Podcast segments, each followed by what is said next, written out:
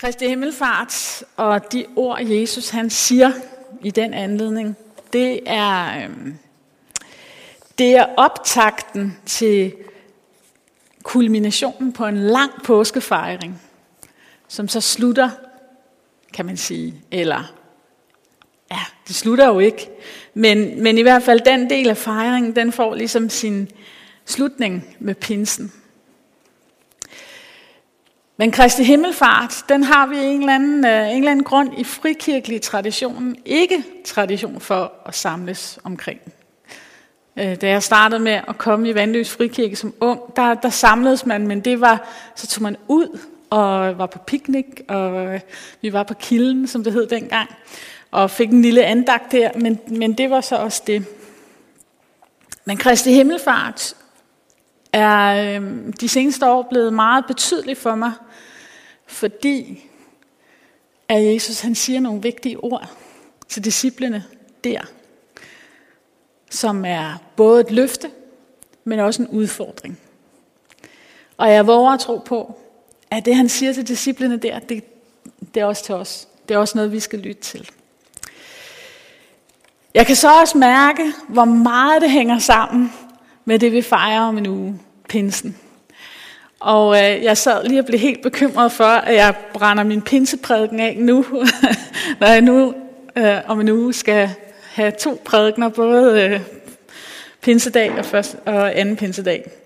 Men må ikke der er noget mere at sige om pinse og helligånden, og hvad Gud han virker, end øh, bare det, jeg kan sige i dag.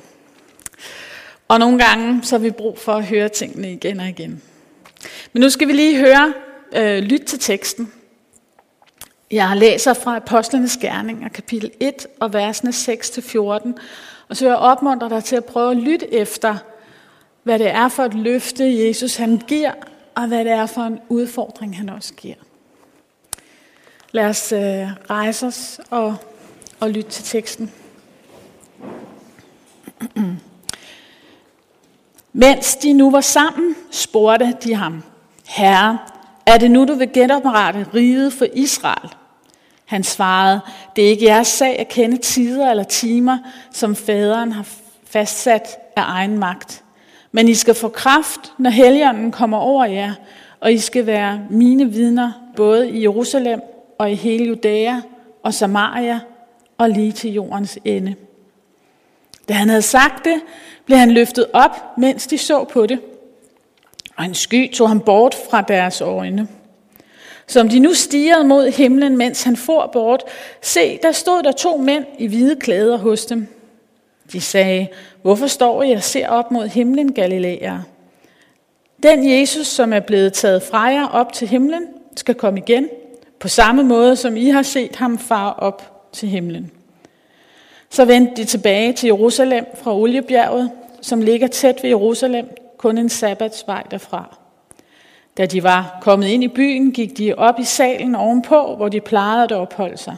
Peter, Johannes, Jakob og Andreas, Filip og Thomas, Bartholomeus og Matthæus, Jakob, Alfæus' søn, og Seloten Simon og Judas, Jakobs søn. De holdt alle i enighed fast ved bønden, sammen med kvinderne og Jesu mor Maria og hans brødre. Værsgo til plads.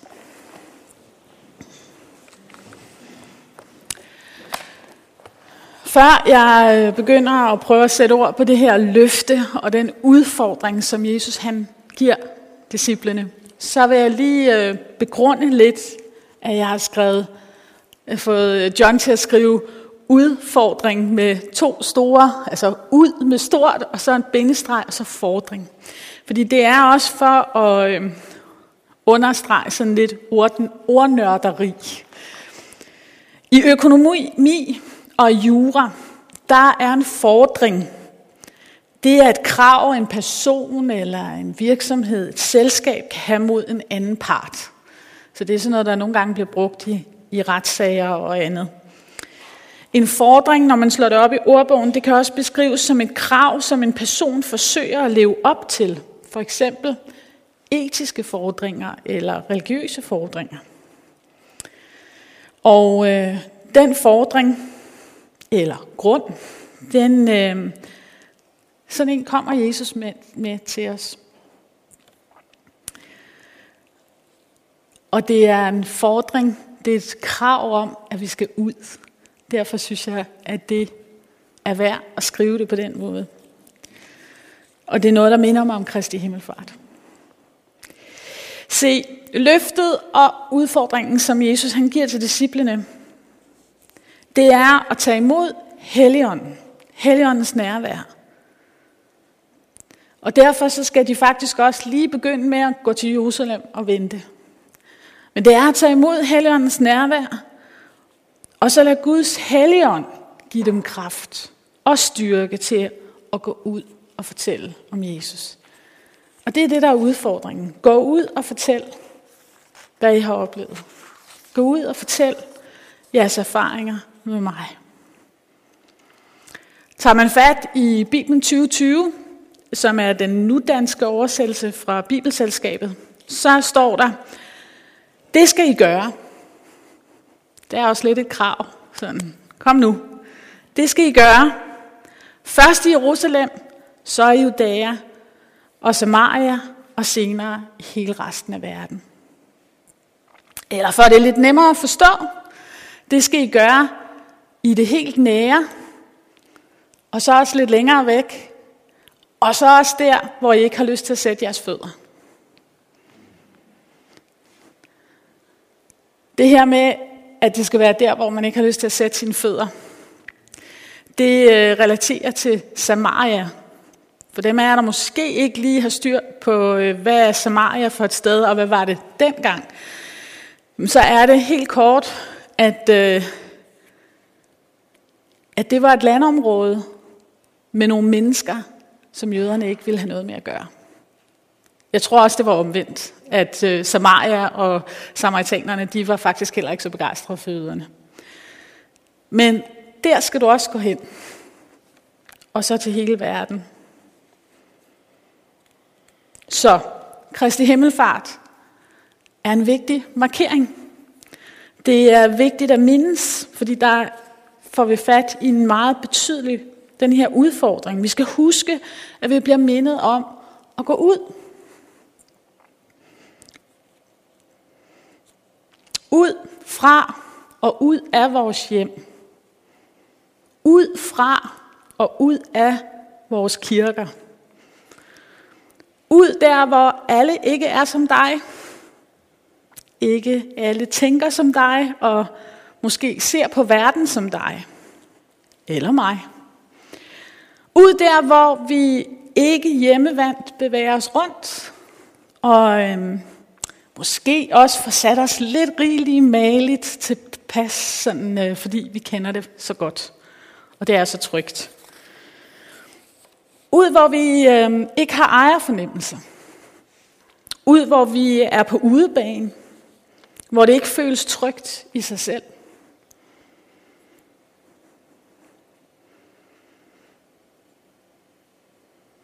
Vi skal derud, hvor man måske netop kan få lyst til at blive hjemme. Blive indenfor.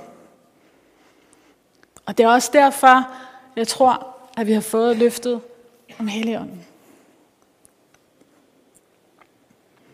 For ligesom, at øh, der, altså, der sker bare noget med os. ikke? At der sker noget i den her tekst. De spørger Jesus, Herre, er det nu, du vil genoprette riget? Og så svarer han, at det ikke er sag at kende sted, tider eller timer, for faderen har fastsat det i egen magt. Hvis vi læser det andet sted, så siger Jesus faktisk, jeg ved heller ikke, hvornår det er.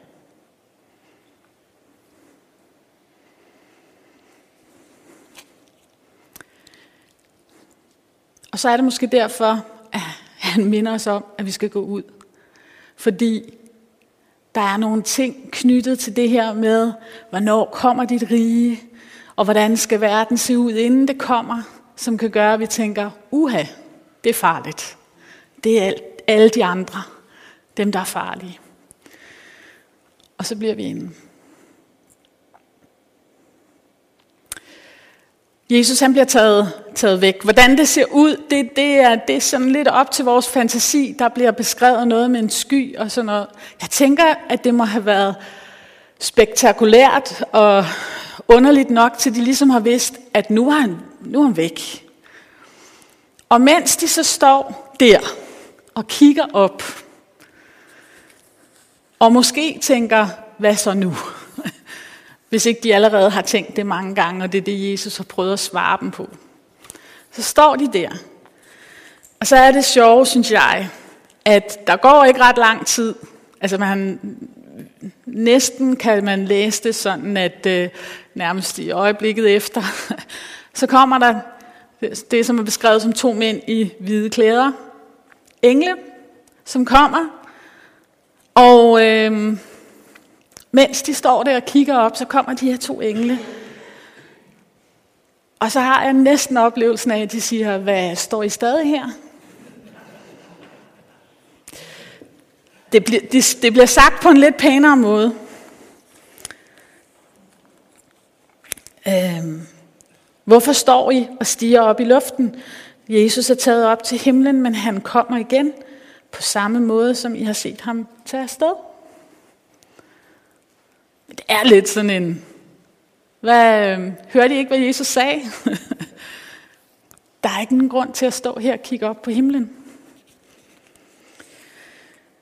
De styrter sig ikke bare ud i verden, til verdens ende. Men de gør så, som Jesus har sagt. De går til Jerusalem, og der venter de. Så ved vi også, at der er nogle beretninger, blandt andet i Lukas evangeliet, om nogen, der måske ikke lige gør det, og om det er før det her eller efter, det, øh, det ved jeg ikke. Men øh, de mødes der, det står beskrevet. De venter, og de beder sammen hver dag, står der. Vi har også nogle gange brug for at vente. Ikke sådan en... det kan vi også have nogle gange. Så er det fordi, vi har knoklet, og så er der, så er der ok at bare falde sammen i sofahjørnet, eller hvad det er. Men, men der er nogle gange brug for, at vi venter. Men der er der også brug for, at vi beder. Og vi beder sammen mens vi venter og lytter. Lytter efter Guds ånd. Men også, at vi ved, at vi skal, vi skal ud. Vi skal gå videre. Har du lært Jesus at kende som en Gud i og med os? Så skal vi ikke holde det for os selv. Men vi skal dele ud af det. Vi skal dele ud af det i kærlighed og i ærlighed. Og vi kan også godt prøve med vejledning og forklaringer, men vi er samtidig nødt til at forstå, at for de fleste, så er det underligt og mystisk. Og øh, at de mennesker, vi kommer ud til, de er lige så afhængige af Helligåndens virke, som vi er. Fordi det er ikke os, der skal gøre Guds arbejde. Det er Helligånden, der skal gøre arbejdet. Det er Helligånden, der skal overbevise. Det er Helligånden, der skal lukke op. Nogle gange så kan man godt få fornemmelsen af, at folk bliver så tændt af at skulle ud og forstå det nu. Så, så, så når der er lås på, på hjertet hos folk, så er, det ikke, øh, så er det ikke nok at forholde os til. Den skal jo op, den der. Ikke? Så i stedet for ligesom at lade Helligånden gøre et dirkearbejde, så begynder vi at slå på låsen, fordi den skal op. Den skal op nu.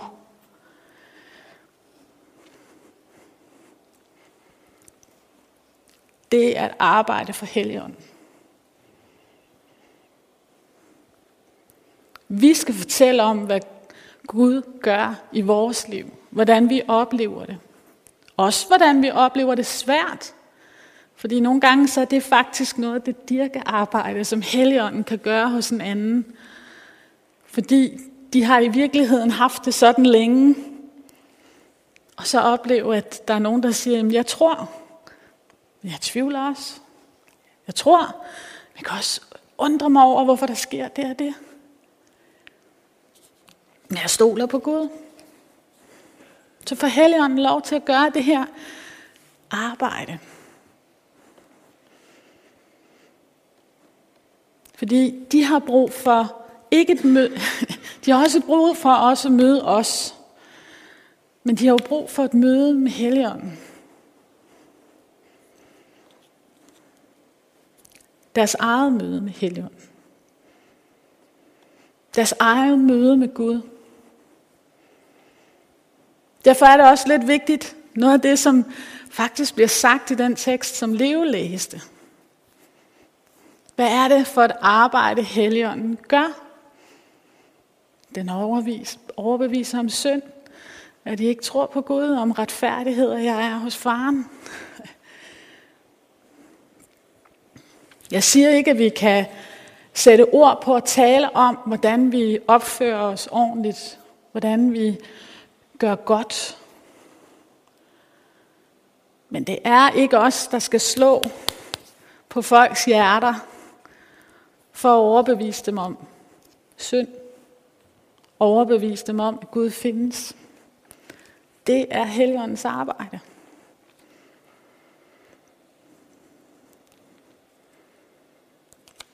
Nogle gange så havner vi i, at Helligånden bliver sådan en, øh, næsten bliver sådan noget, vi tænker om som sådan små partytricks. Tungetale, profetier, øh, andre former for manifestationer. Og jeg står ikke og skal tale ned og sige, at det er forkert. Vi skal bare huske, at det, der er Helligåndens opgave, det er at fortælle om Jesus. Det er at give en bevidsthed og et nærvær af Jesus. Så hvis ikke, at de måder, det manifesterer sig på, giver os det, giver den frugt. Og det, der i øvrigt er omtalt som åndens frugter, jamen så er det bare mystisk og underligt.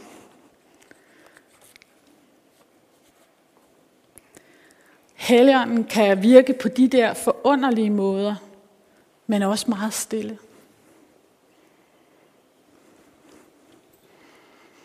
Og at netop det der med, at Helligånden virker på den her måde, og har den opgave med at overbevise og, og, og lære os Jesus bedre at kende. Det, øh, det har jeg selv en, en historie og en erfaring af.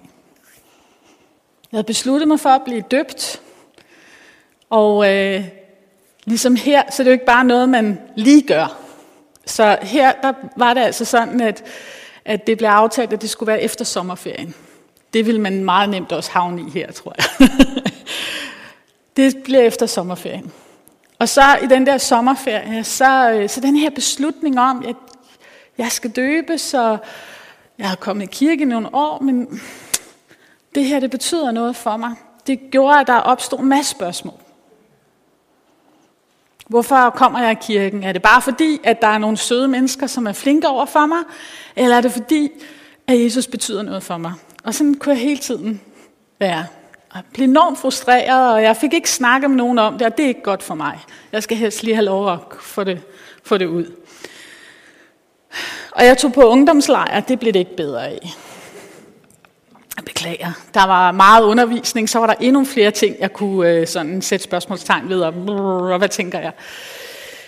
Og i tiden op til her, så havde jeg valgt, min mor og far kom ikke i kirke, de var ikke fra en kirkefamilie, så det der med kirke, det med min tro, og det jeg sådan slogs med, det delte jeg ikke med dem. Jeg delte alt muligt andet åbenhjertigt med jer. Jeg skal skåne jer for, hvad, hvor åbenhjertig jeg var med dem. Men jeg delte alt muligt. Også noget af det, man normalt ikke synes, man kan snakke med forældre om. Det kunne jeg snakke med dem om. Men lige det her, nej. De var jo ikke kristne, som jeg kaldte dem dengang. Det, gør jeg, det, det holdt jeg op med. Men da jeg er på lejr, så er jeg tilpas frustreret, så jeg, til sidst så er det mor. Og dengang var det før mobiltelefonerne, så det var mønttelefonen. Og jeg ringede til min mor og fortalte, og var ked af det. Jeg græd sikkert også, eller det gjorde jeg. Og, og var ked af det, fortalte om, hvor frustreret jeg var. Jeg ved ikke, om jeg skal blive det her, og om det hele er rigtigt, eller om det er bare fordi, jeg føler mig forgøjlet, og bum, bum, bum. Og, og så når min mor prøvede at lytte, og jeg kan ikke huske, hvor meget hun sagde i den samtale, men i hvert fald sluttede den med, at øh, kan du ikke ringe til mig i morgen? Jeg fik det lidt bedre, og kan du ikke ringe til mig i morgen? Vi vil godt lige være sikre på, at du har det godt. Og jeg er sikker på, at min mor sidder og snakker med min far. Så ringer jeg til hende dagen efter.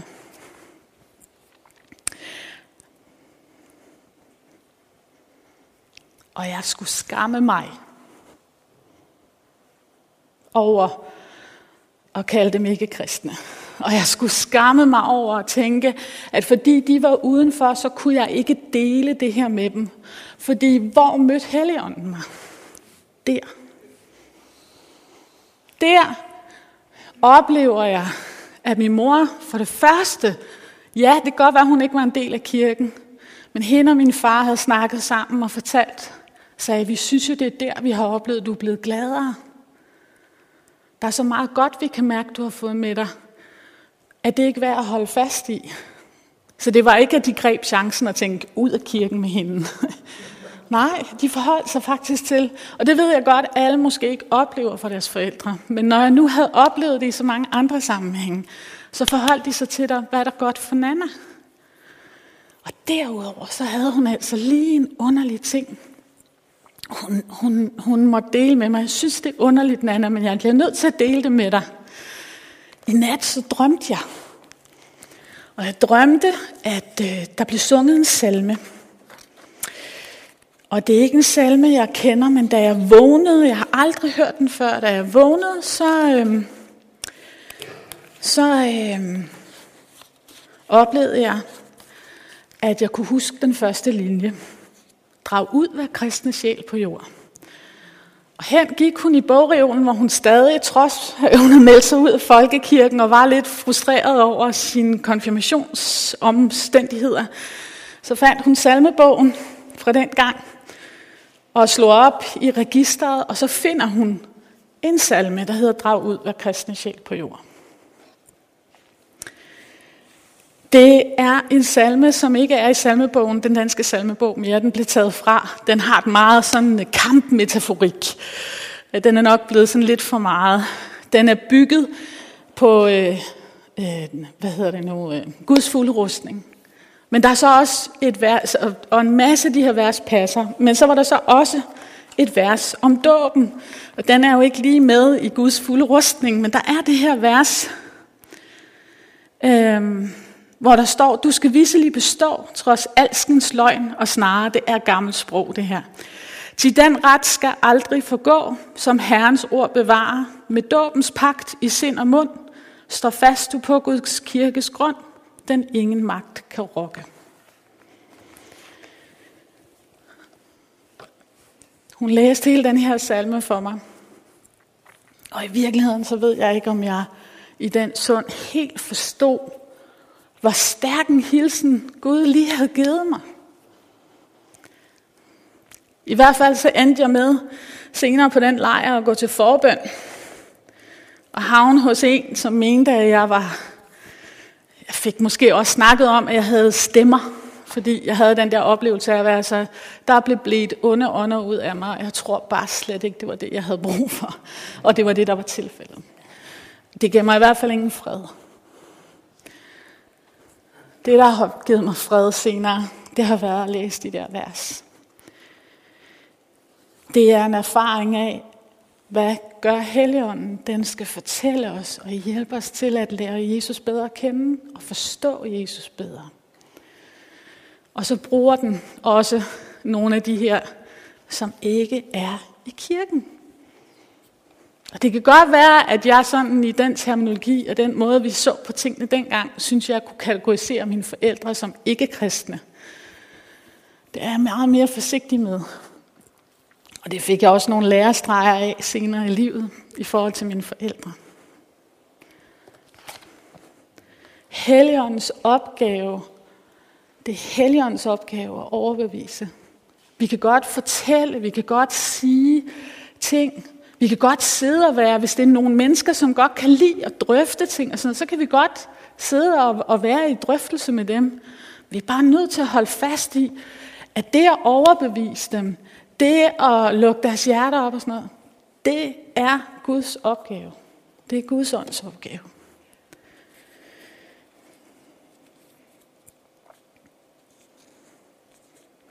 Åbn dig for Gud. Lad os Helligånden få lov at arbejde og blive ved med, at du lærer Jesus bedre at kende.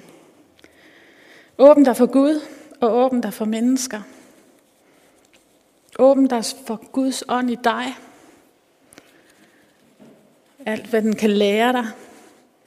Giv dig erfaringer af trøst og tryghed og fred og tillid. Der, hvor det er svært at finde. Åbn dig for din omverden. Og gå ud i den og vær i den. Det er det, Jesus gjorde. Det er det, vi skal gøre. Vi må ikke lukke os om os selv. Vi må ikke få nok i os selv, synes, at verden derude er farlig. For det sidste, Jesus han siger, når han er her som fysisk menneske der, det er at sige, gå ud.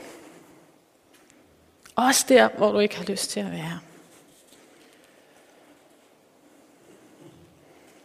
Og det er det, som er mit håb og min bøn. Og som i virkeligheden nok er tre år siden, jeg sådan for alvor opdagede, hvad Kristi Himmelfart var. For hvad skete der på Kristi Himmelfart i 2020? Der fik vi lov at åbne kirkerne igen. Så dengang og stadig, så er min bøn, at vi som kirker må forstå, at vi skal ud. Jeg siger ikke, at, at der ikke skal være kirker. Nogle gange så kan de lidt blive en snublesten for os. Jeg er så taknemmelig for det, vi kan, og de muligheder, der er ved at have noget, der har fælles. Et sted, vi samles. Et sted, vi beder. Et sted, hvor vi kan invitere folk ind. Men vi skal også ud. Og vi skal række ud. Og min bøn er, at vi må forstå det. At vi må tage den der udfordring og gøre det. Ja, Lad os bede.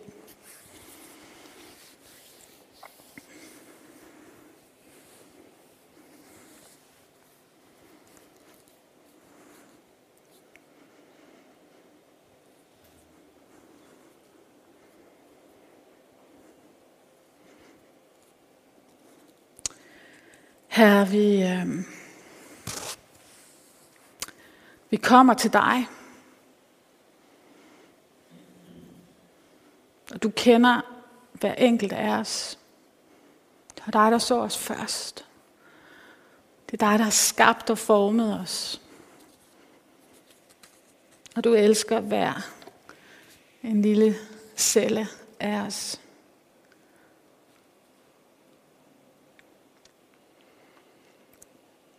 Herre, hjælp os med at åbne os for dig.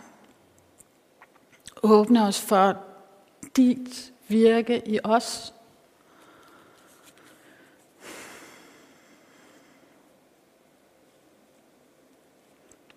Og åbne os for mennesker, så vi tør dele, hvad du gør, men også at vi tør lytte. Lytte efter, hvad du allerede har gang i i de mennesker, vi møder. Lytte, hvor du allerede med din hellige ånd er i gang med at dirke op, hvad der er um, gået i baglås.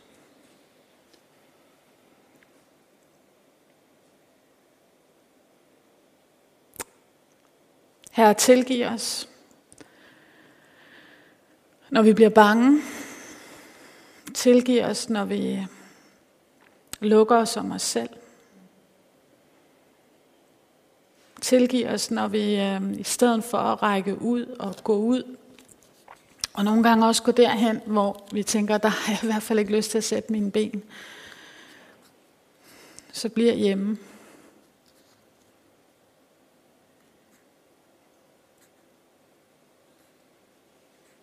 Og hjælp os til at gå ud.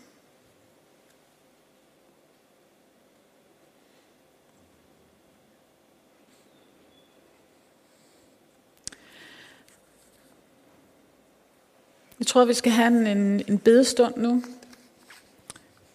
Du kan, du kan bede højt, hvis du har lyst til det. Du kan også tænde et lys, og jeg har lyst til at være meget specifik omkring lystændingen i dag. Og sige, at det er et lys, du tænder for dig. Og dig, der går ud i verden. Vi sang en lovsang med at smelte mig Fyld mig. Tænd mig. Når du tænder det lys, hvis du gør det, så lad det være din bøn. Jesus, dit lys skal smelte mig. Det skal tænde mig. Det skal sætte mig i brand. Det skal fylde mig.